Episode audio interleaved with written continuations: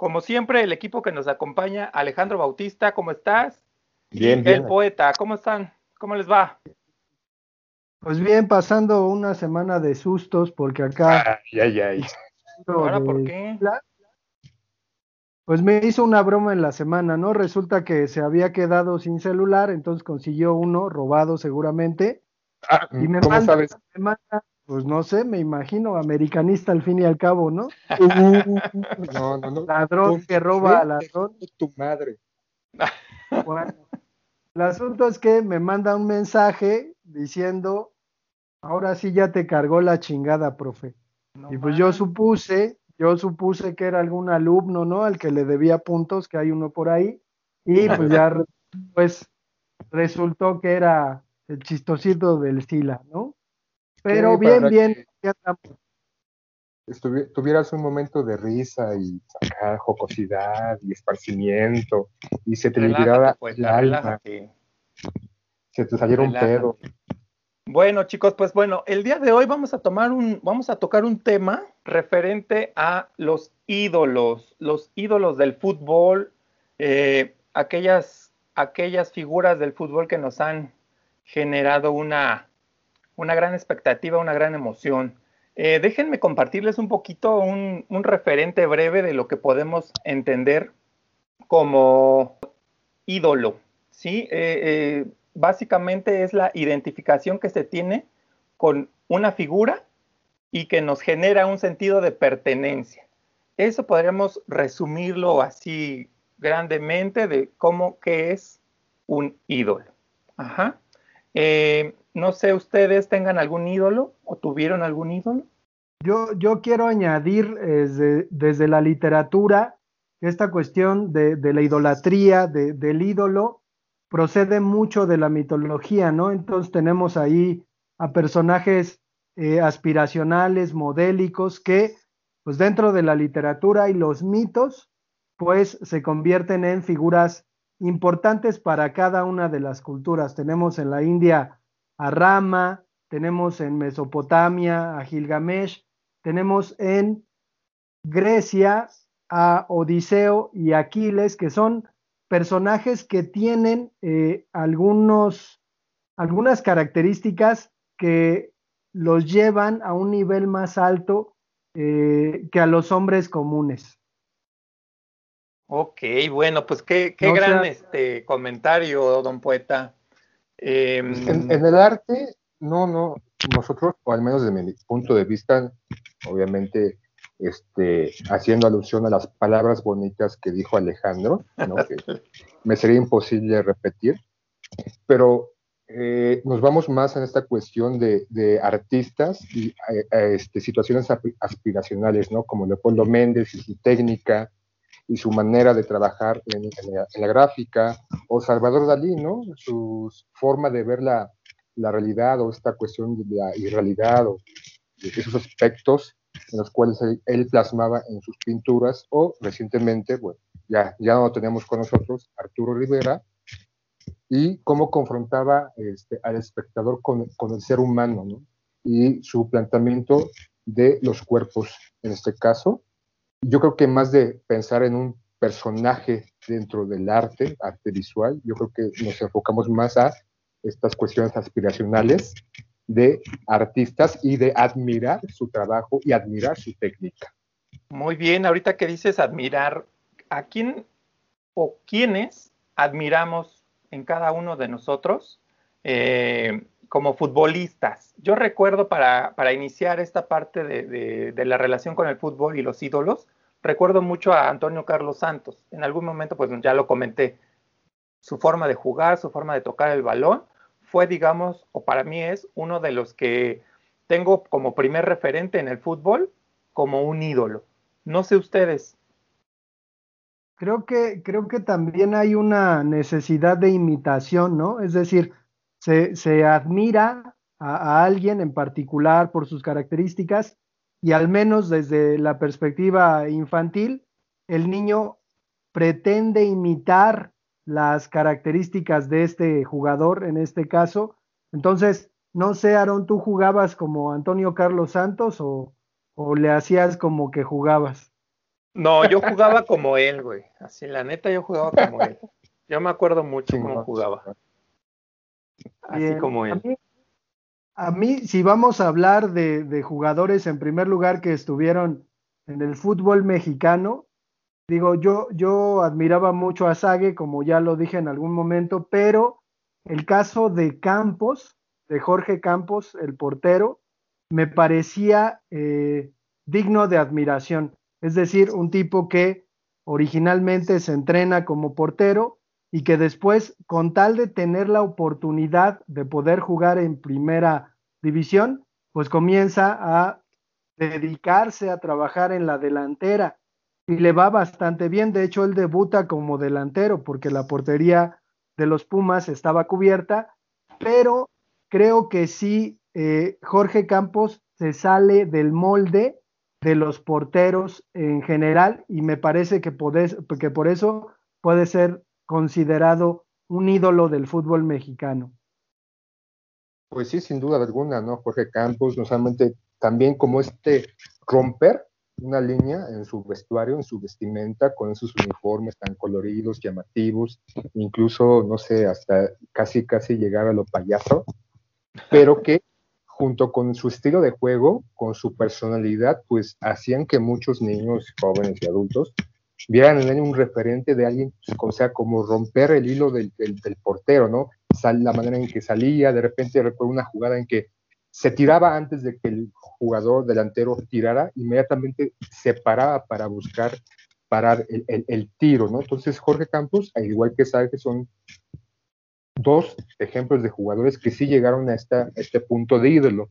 Y estamos hablando de los 90, finales de los 90, en donde la perspectiva del ídolo se centraba más en esta cuestión de idealizarlos y de querer ser como ellos, ¿no? ¿Por qué? Porque los veíamos en la televisión, en los resúmenes, algunos periódicos o revistas, donde salía, no sé, algún este, artículo sobre él, de sus hazañas y demás, pero se centraba más en buscar a este ídolo como jugador. En la actualidad se ha roto un poco este esquema. ¿Por qué? Porque en, este momento vemos a los jugadores eh, teniendo no solamente esta participación como jugador, delantero, defensa o portero, no importa la posición, sino que llegando a otro punto a través de las redes sociales, Instagram, Twitter, ahorita el TikTok que está de super moda, y, y, ya no son solamente los ídolos de, como, como deportistas, sino como personas este, de estatus de, o personas que uno aspira sin querer ser un futbolista, sin que te gustara el fútbol, ¿no? Lo sigues en Instagram, no ves sus partidos, pero ahí estás siguiendo en Instagram sus fotografías con Cristiano Ronaldo, ¿no? Y su posición, o en, en, Twitter, o este, ¿cómo se llama? En, en TikTok, y haciendo bailes o challenge y demás. Entonces, ah, en la actualidad se ha, se ha roto un poco o se ha eh, distorsionado un poco esta cuestión de ídolo meramente por, por el deporte. ¿Cómo ven ustedes? Pero, pero no creo, bueno, sí, sí creo en parte lo que dices, pero por ejemplo, yo recuerdo a un Cuauhtémoc Blanco, ¿no? Un Cuauhtémoc Blanco que, llamémosle, este, el último héroe del equipo América, o el último ídolo que generó el equipo América.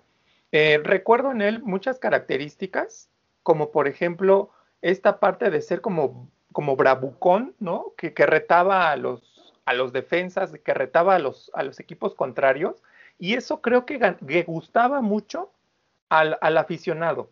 Eso generaba mucha identidad o, mucha identificación con el, con el jugador y eso lo ha vuelto o lo volvió en su momento un ídolo, un referente, incluso para la selección mexicana. Estoy hablando de un ídolo a nivel eh, nacional, no solo, bueno, nacional en el sentido de selección nacional y un ídolo en el equipo. Eh, creo yo que este, este, esta característica que tenía Cuauhtémoc Blanco generaba mucha, mucha identidad, jalaba mucha gente porque era como identificarte como yo, yo, yo este, en el equipo de México juego y reto al rival, ¿no? Reto al rival trasladando esta parte de Cuauhtémoc Blanco me está representando a mí, ¿no? Porque los mexicanos, mexicanos no nos dejamos. somos centrones, el somos ¿no? Acá, Exacto. Como tú dices, el irreverente, el luchón, el que pues, no me achico. No sé si se acuerdan que en un partido en México, Estados Unidos, un jugador de Estados Unidos grandote recientemente, no me acuerdo con un jugador mexicano pequeño y hace como la, la, la mofa de que él está chaparrito, ¿no? Si, usa, si hubiera estado, ajá, si hubiera estado Cuauhtémoc Blanco, pues, o sea, se lo, se lo come, ¿no? Porque pese a que Cuauhtémoc Blanco también estaba chaparro, o de estatura baja, es, era un, no quiero decir un monstruo, pero imponía en la cancha. Sí, sí creo, creo que aquí el, el asunto de, de Cuauhtémoc Blanco como un, una, referen una referencia acerca de los ídolos es importante porque es curioso, ¿no? Pero dentro de la Liga Mexicana, la recepción que se tiene de Blanco es, pues es naco, bla, bla, bla, todo lo que se le puede achacar sí. al América. Sin embargo, en algún momento, como, como indicaron, el mexicano se identifica, el mexicano de todos lados del país, ¿no? Se identifica y, y sale Cuauhtémoc haciendo esta, este firulete, ¿no? Esta, esta especie de... Ajá, la las de esas. coreanos. Pero eh, en ese sentido creo que sí es relevante ir considerando que, que pues como, como ídolo hay eh, que, que, considerar también la época en la que viven, ¿no? Los personajes a los que consideramos ídolos.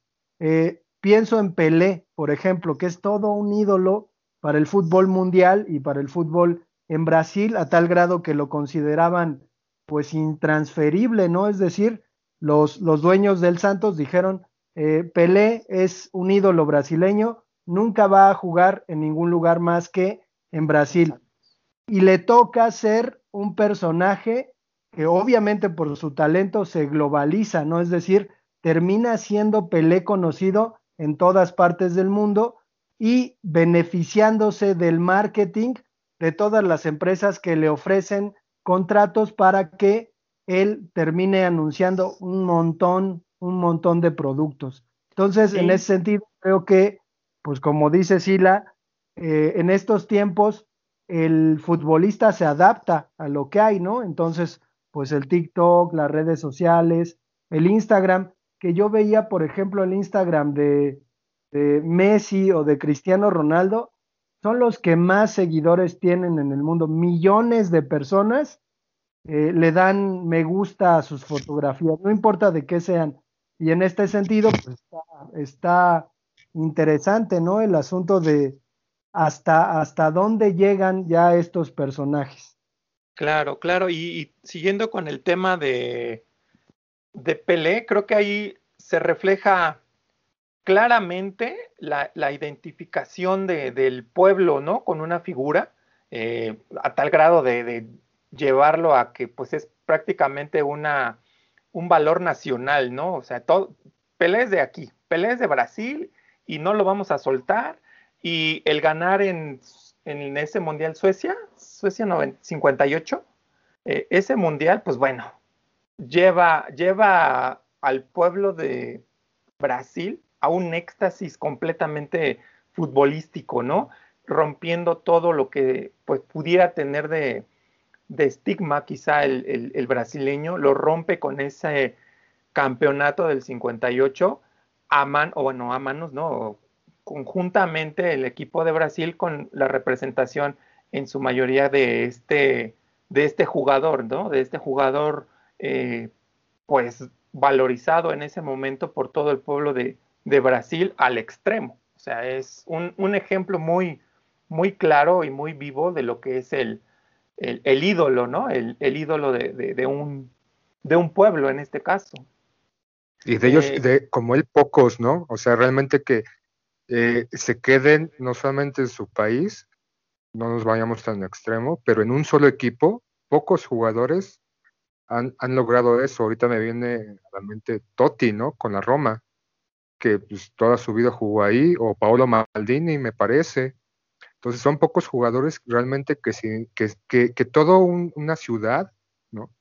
lo, lo, lo, lo, lo abraza, lo cobija como ídolo. Obviamente, pues, en el caso de Pelé no es la ciudad, es el país completo, ¿no? Y lo que ha logrado él es, es pocos, o son casi contados que pudieran lograr esa situación. Que también creo ahí que es importante mencionar que al menos en este tiempo parece ya no haber chance para la creación de ídolos, es decir, el mercado futbolístico, ¿no? Que, que pues hace caso al capitalismo y que se convierte en un mercado extremo en donde un jugador difícilmente puede quedarse en un lugar durante muchísimo tiempo y convertirse en un ídolo, ¿no? Entonces, en este sentido, pues los jugadores más bien son proclives, eh, me parece que incluso esclavizados, ¿no? A cambiar, a moverse de ciudad, a llegar a un montón de lugares. Pensemos en Ibrahimovic, que es un, eh, un nómada del fútbol, ¿no? Y que ha andado en un montón de equipos y que no se ha anclado en realidad con uno. Creo que él es muy buen jugador y, y, que tiene madera de ídolo. Sin embargo, esta cuestión de no quedarse en un solo equipo, pues lo convierte en eso, ¿no? Es decir, en una curiosidad del fútbol que anda del tingo al tango y pues está ahí, ¿no? Y rompe récords obviamente y tiene una personalidad, pero no es propiamente un ídolo. Sí, no, no, actualmente, bueno, no sé qué piensen ustedes, pero bueno, va, vamos a ver. Cuauhtémoc Blanco está considerado como un ídolo. ¿Lo consideran ustedes sí. así? Ok, sí. ¿quién más podríamos considerar un ídolo? De, de digamos, yo, un referente como, como Cuauhtémoc o de ese, de ese estilo en, en México. Yo creo que en Cuauhtémoc hay un asunto ahí importante porque brinca incluso a la televisión y, y, el apoyo de Televisa hacia, hacia Cuauhtémoc en un momento es importante, ¿no? Porque hasta aparece... Hasta una novela, ¿no? Salió. Pero quizás no tenemos el referente, pero antes está Carlos Reynoso, que es un, pues, un, un futbolista chileno muy importante para el americanismo, eh, que también ha cometido ahí alguna que otra tropelía, sobre todo con Sague, pero el asunto es, eh, sí, eso no se me olvidará. Eh, el asunto es que. Tu sague, tu, sague, eh, tu saguiño. El asunto es que, por ejemplo, Carlos Reynoso tuvo una relación con Lupita D'Alessio y era eh, comidilla, ¿no? En el asunto de los programas de chismes de Televisa, ¿no? Y además, esta, esta fórmula que le viene bien a Televisa, ¿no? Poner a un tipo con una estrella, una cantante en este caso, a veces pues usan actrices Ajá. y tratar ¿no? ciertas carreras. Pero creo que por ahí también se podría hablar del ídolo que se, que se impone, que se construye, ¿no? A través de, pues, pues lana, ¿no? Que le meten. Pero, es que, pues hoy en día, Ajá. hoy en día no, yo, pues no veo, ¿no? No veo ahí madera de ídolo. Al menos aquí en el fútbol mexicano, no, no, no, no. O sea, realmente un referente. O sea, muchos mencionan a Chicharito, ¿no? Chichagol, ¿no? Por todo lo que hizo su trayectoria de estar en Chivas, Real Madrid, este, bueno, Manchester United, Real Madrid y demás. Pero creo que es un referente de lo cómo es un personaje a través de los medios, incluso televisoras, y un buen manager, un buen publicista, subir su valor no solamente como imagen pública, sino su valor de mercado para poder explotar eso. Y que realmente como jugador tal cual era bueno, pero no a tal punto de poder llegar o de tener esta batuta o este, este traje de ídolo como, como, como uno esperara o como comparativo con los ídolos de años atrás, incluso de aquellos este, en el extranjero. Pero a ver, Sila, tú, tú hablas de, bueno, ya, ya, ya, ya nos queda claro que esta parte de mediática influye bastante, ¿no? En la parte de, de un ídolo. Pero yo, yo quisiera como conocer su punto de vista con respecto a qué características debería de tener un ídolo. En el fútbol, ¿qué características valoramos para que un ídolo sea, sea eso, sea un ídolo? Yo ya hablé, por ejemplo, de Cuauhtémoc Blanco y esta parte de su característica, ¿no? De un poquito, pues, enfrentar al, al rival, un poquito más este, desafiarlo, bla, bla, bla. ¿Qué otra característica? ¿Qué otra cosa Yo creo podemos que ver? Los Ah. logros o lo, lo alcanzado dentro de su este, dentro de su juego, dentro de su posición. En el caso del delantero, los goles anotados, los triunfos de su equipo, la empatía o la sinergia que tiene con el público, porque eso también te hace que, ay, es que este es súper chingón y, y, lo siento parte de mí, es mi cuate, es mi bro, ¿no? Es mi, es mi camarada. ¿Por qué? Porque se, se brinda al público o en, su, o en otra parte, o en otro punto, porque es un buen jugador y que dribla y que ha ganado la Champions y ha ganado la Euro, en el caso si fuera este, europeo o algún mundial, o porque es impresionante lo que ha hecho, ha roto récords eh, en el Real Madrid, ponen un ejemplo, que ha roto, por ejemplo, Cristiano Ronaldo, o en otro equipo, Messi. ¿Hugo Sánchez es ídolo? ¿O fue ídolo? Hugo Sánchez fue un ídolo, ¿no? Por ejemplo, yo empecé a ver el Real Madrid, indudablemente, por, Hugo, Sánchez?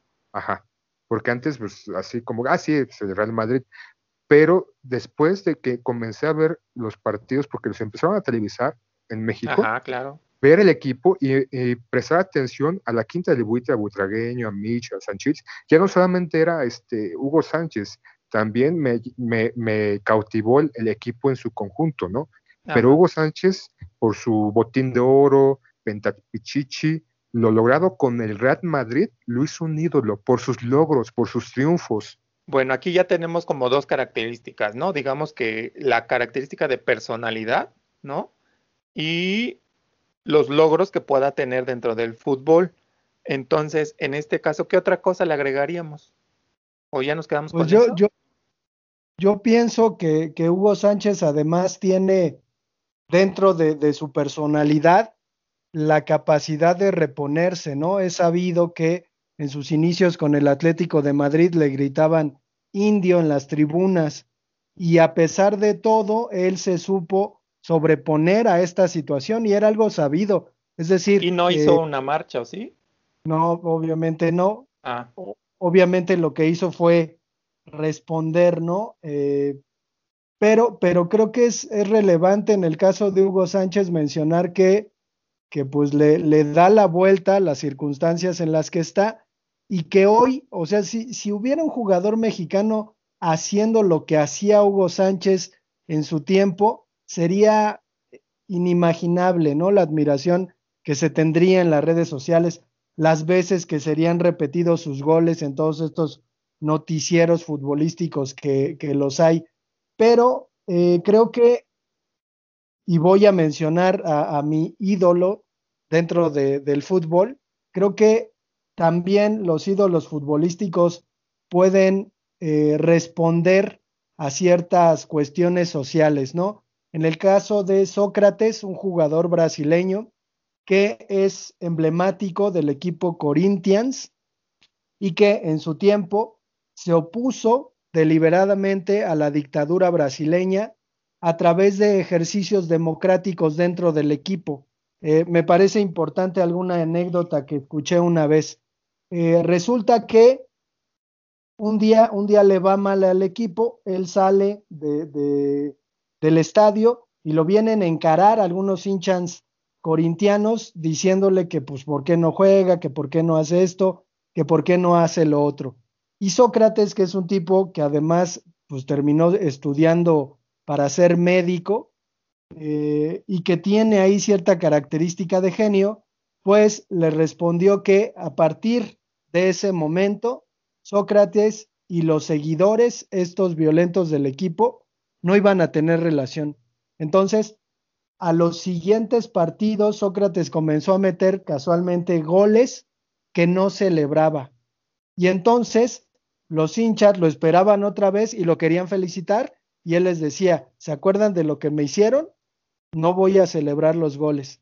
Y entonces llega un momento en que Sócrates es capaz de manejar a los hinchas y de tratar de que el apoyo que se le da en el estadio tenga cierta armonía con el juego de Corinthians resulta que termina siendo un emblema de la lucha democrática dentro de la dictadura brasileña, a tal grado que la camisa de Corinthians llama a votar a la gente. Entonces creo que este tipo de, personajes como el doctor Sócrates brasileiro eh, es un ídolo eh, que termina siendo muy querido por la lucha que emprende. Obviamente la dictadura no se terminó, él terminó saliendo de Brasil para jugar en la, en la Florentina, pero eh, pues está ahí, ¿no? Como, como un personaje que va más allá del fútbol. Sí, que rompe estos, esta, esta línea, ¿no? De ser una imagen del deporte a ser una imagen emblemática de una acción social y que algunos esperan eso de los jugadores, ¿no? Que también sean y empáticos. Que finalmente se conjugan todas estas características para poder generar esta, esta figura representativa de las masas que obviamente pues nos lleva a tener estos, estos ídolos, ¿no? Estos ídolos que pues obviamente la gente va, va siguiendo. Actualmente, ¿creen que haya ídolos entonces? Pues es que si, si, si hablamos de esta cuestión, podríamos pensar en el compromiso social que tiene un deportista. Digo, no necesariamente lo ejerce, pero puede ejercerlo. Hay un caso, a lo mejor lo vieron. En bueno, es que ahí, ahí, entraríamos en un debate si es necesario, ¿no? O sea, yo creo que el compromiso social, o sea, es necesario que se metan en este rollo porque son deportistas, figuras públicas y demás, porque si hay una exigencia, ¿no? Y hay toda una, una situación en que se les exige a los jugadores o a los deportistas en general, y hay jugadores que sí se involucran en acciones sociales. Podemos recordar con, en Estados Unidos, con los jugadores de americano, poniendo la rodilla sobre el, el, pasto, ¿no? Al himno nacional por una cuestión social, por lo que están sufriendo, en este caso, los afroamericanos en Estados Unidos. Y se criticó mucho, incluso hay un debate, o sea, que sigue hasta el momento. Y tenemos, en México, lastimosamente, tenemos el caso de algunos deportistas que terminan, pues, eh, recibiendo dinero de partidos políticos, ¿no? Para que el día de la votación el Piojo Herrera pues diga, no, hay que votar por, por el verde, ¿no? Que, que pues es la otra cara de la moneda, ¿no? Que, eh, que un, una referencia, ¿no? De algún modo, pues termine tratando de ahí de meter su cuñita para que la gente vote por un tal o cual partido. ¿Qué jugador, qué, perdón, qué boxeador puso en sus este shorts los, los, los, eh, el emblema del PRI en su pelea estelar? no, me acuerdo, ¿Canelo? ¿Quién? No, Juan Manuel Márquez. ah, Márquez, sí. Entonces, ahí... el, INE, el INE no hizo nada, ¿no? No hubo ninguna sanción y se hacía de la vista gorda, ¿no? Ya ven que ahora sí se pone las pilas y antes pues se hacía... Más falta, más falta, o sea, más tarde que nunca, ¿no? Dirían algunos. Y no solamente en esta cuestión, sino deportistas que ahora son no solamente figuras políticas, sino tienen cargos políticos. En, Coyoacán, este, un, ex, ex, deportista como alcalde. Eh, está Ana, Gabriel Guevara, también como un escaño en el Senado. Este, y no solamente nos vamos con ellos, sino con figuras de la farándula también. Pero entonces ahorita con estos referentes dejamos de lado lo que es un, un ídolo, ¿no? Porque, bueno, finalmente son figuras públicas las que estamos eh, mencionando, las que están mencionando. Por lo tanto, entonces, quiero Pero las figuras públicas son ídolos, ¿no? Porque el jugador es una figura pública y así lo podemos ver en la, música. entonces, ¿hay o no hay ídolos? ¿O los ídolos se convirtieron en figuras públicas?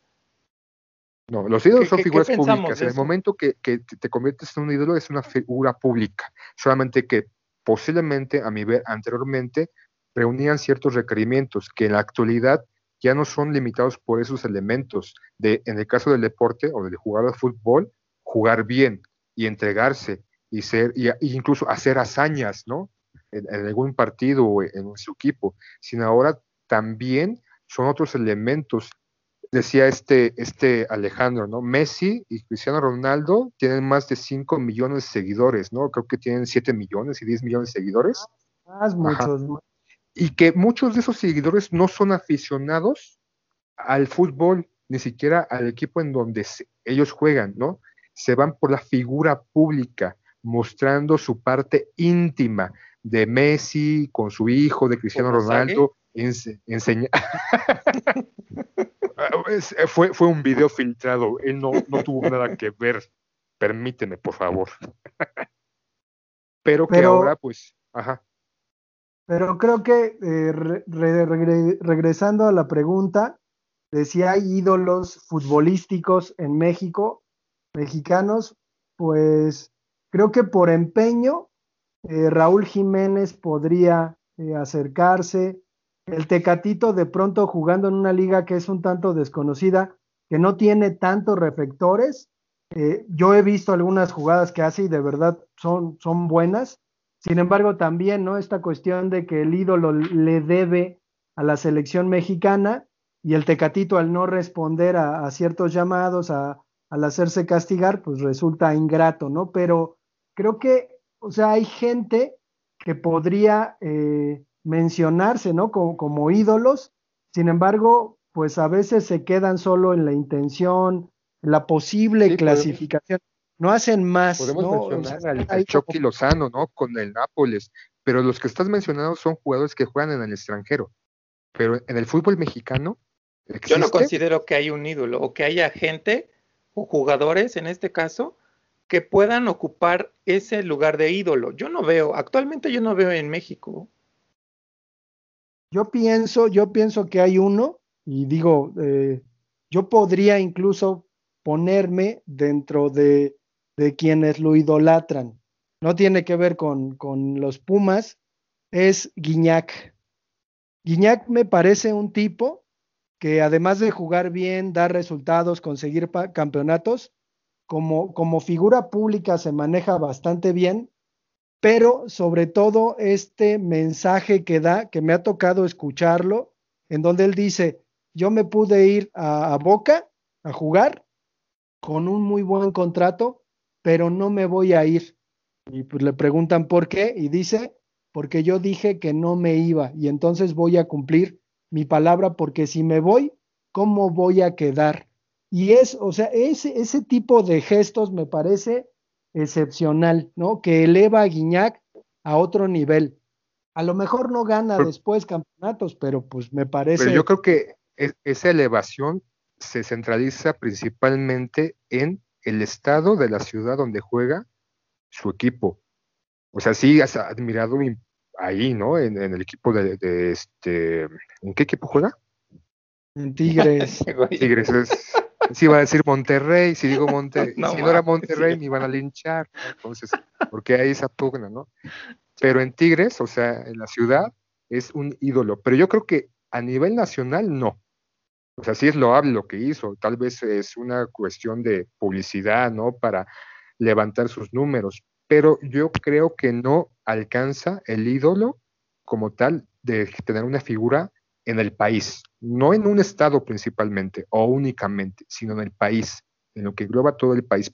A Cuauhtémoc Blanco, pese a que lo odiaban muchos, lo admiraban, y no solamente en la Ciudad de México, sino de norte a sur pero a se, se, centraliza en la parte norte del país, nada más. Pues, pues sí, tal vez tengas razón, Rusila. Este, la verdad no, bueno, yo vuelvo a insistir en esta parte. Yo no veo algún referente, algún jugador que pueda ser este ídolo o este nuevo ídolo que pueda tener el fútbol mexicano y pues mucho menos este dentro de la selección, ¿no? Si acaso, tal vez, tal vez, pero aún no se le da, es este Raúl, Raúl Jiménez, que pudiera ser, ¿no? Digo, no creo que, sea, pero puede, puede llegar, puede llegar a ocupar ese lugar de, ídolo en la, en la selección y como referente de jugador mexicano. Según yo, ¿verdad? Claro está. Sí, es, es como una carencia quizás de este tiempo, ¿no? Y habrá quien nos contradiga y diga, bueno, en el América hay tales ídolos, ¿no? A mí, a mí me llama mucho la... saben, no saben nada, ¿no?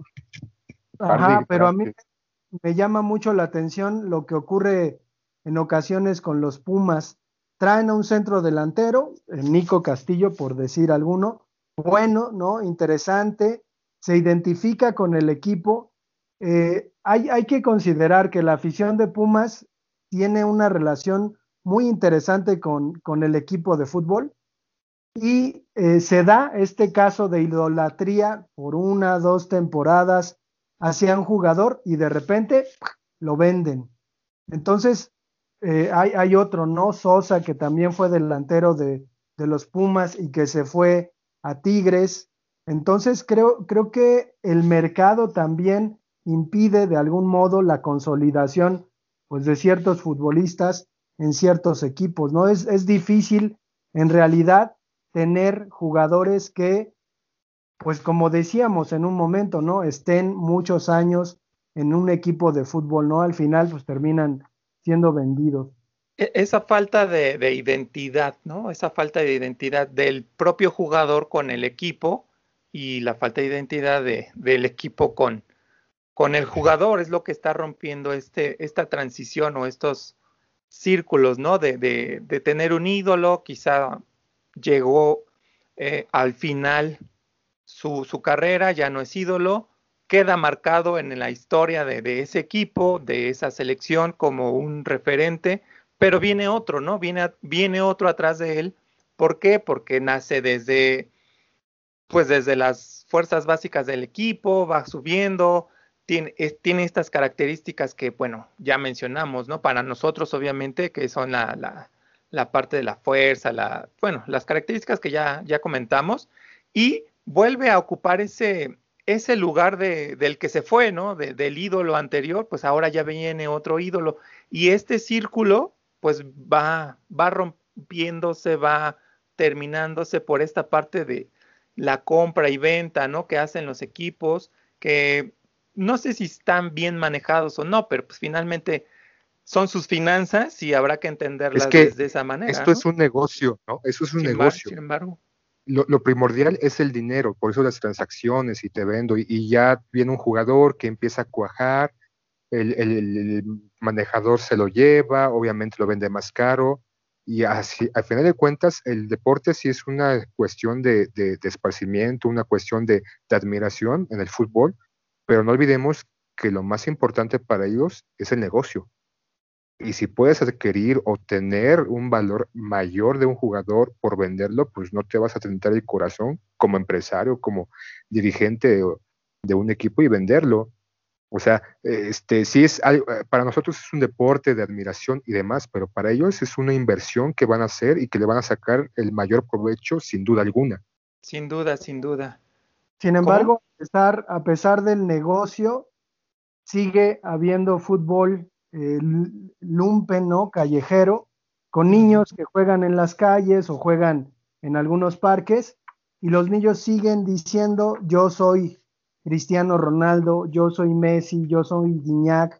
Eh, y... Yo creo que eso se ha perdido un poco. Yo ya no he visto eh, niños jugando en la calle.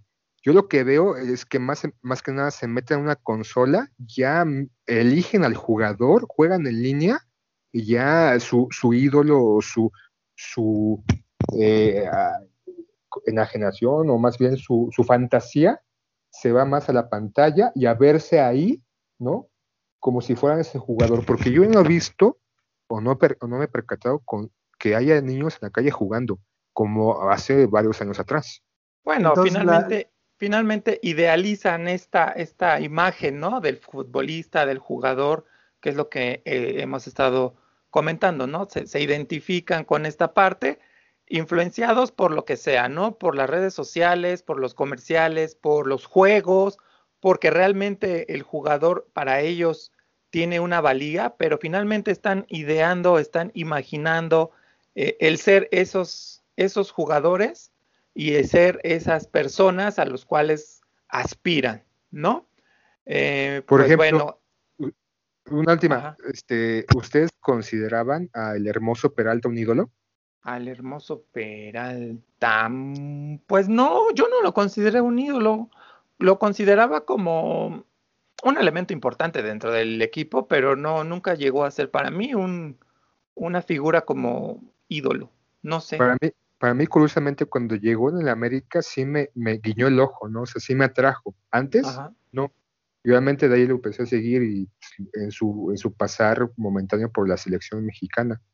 Pero ahí también tiene que ver, ¿no? Puede ser que un jugador se haga ídolo por llegar a tu equipo.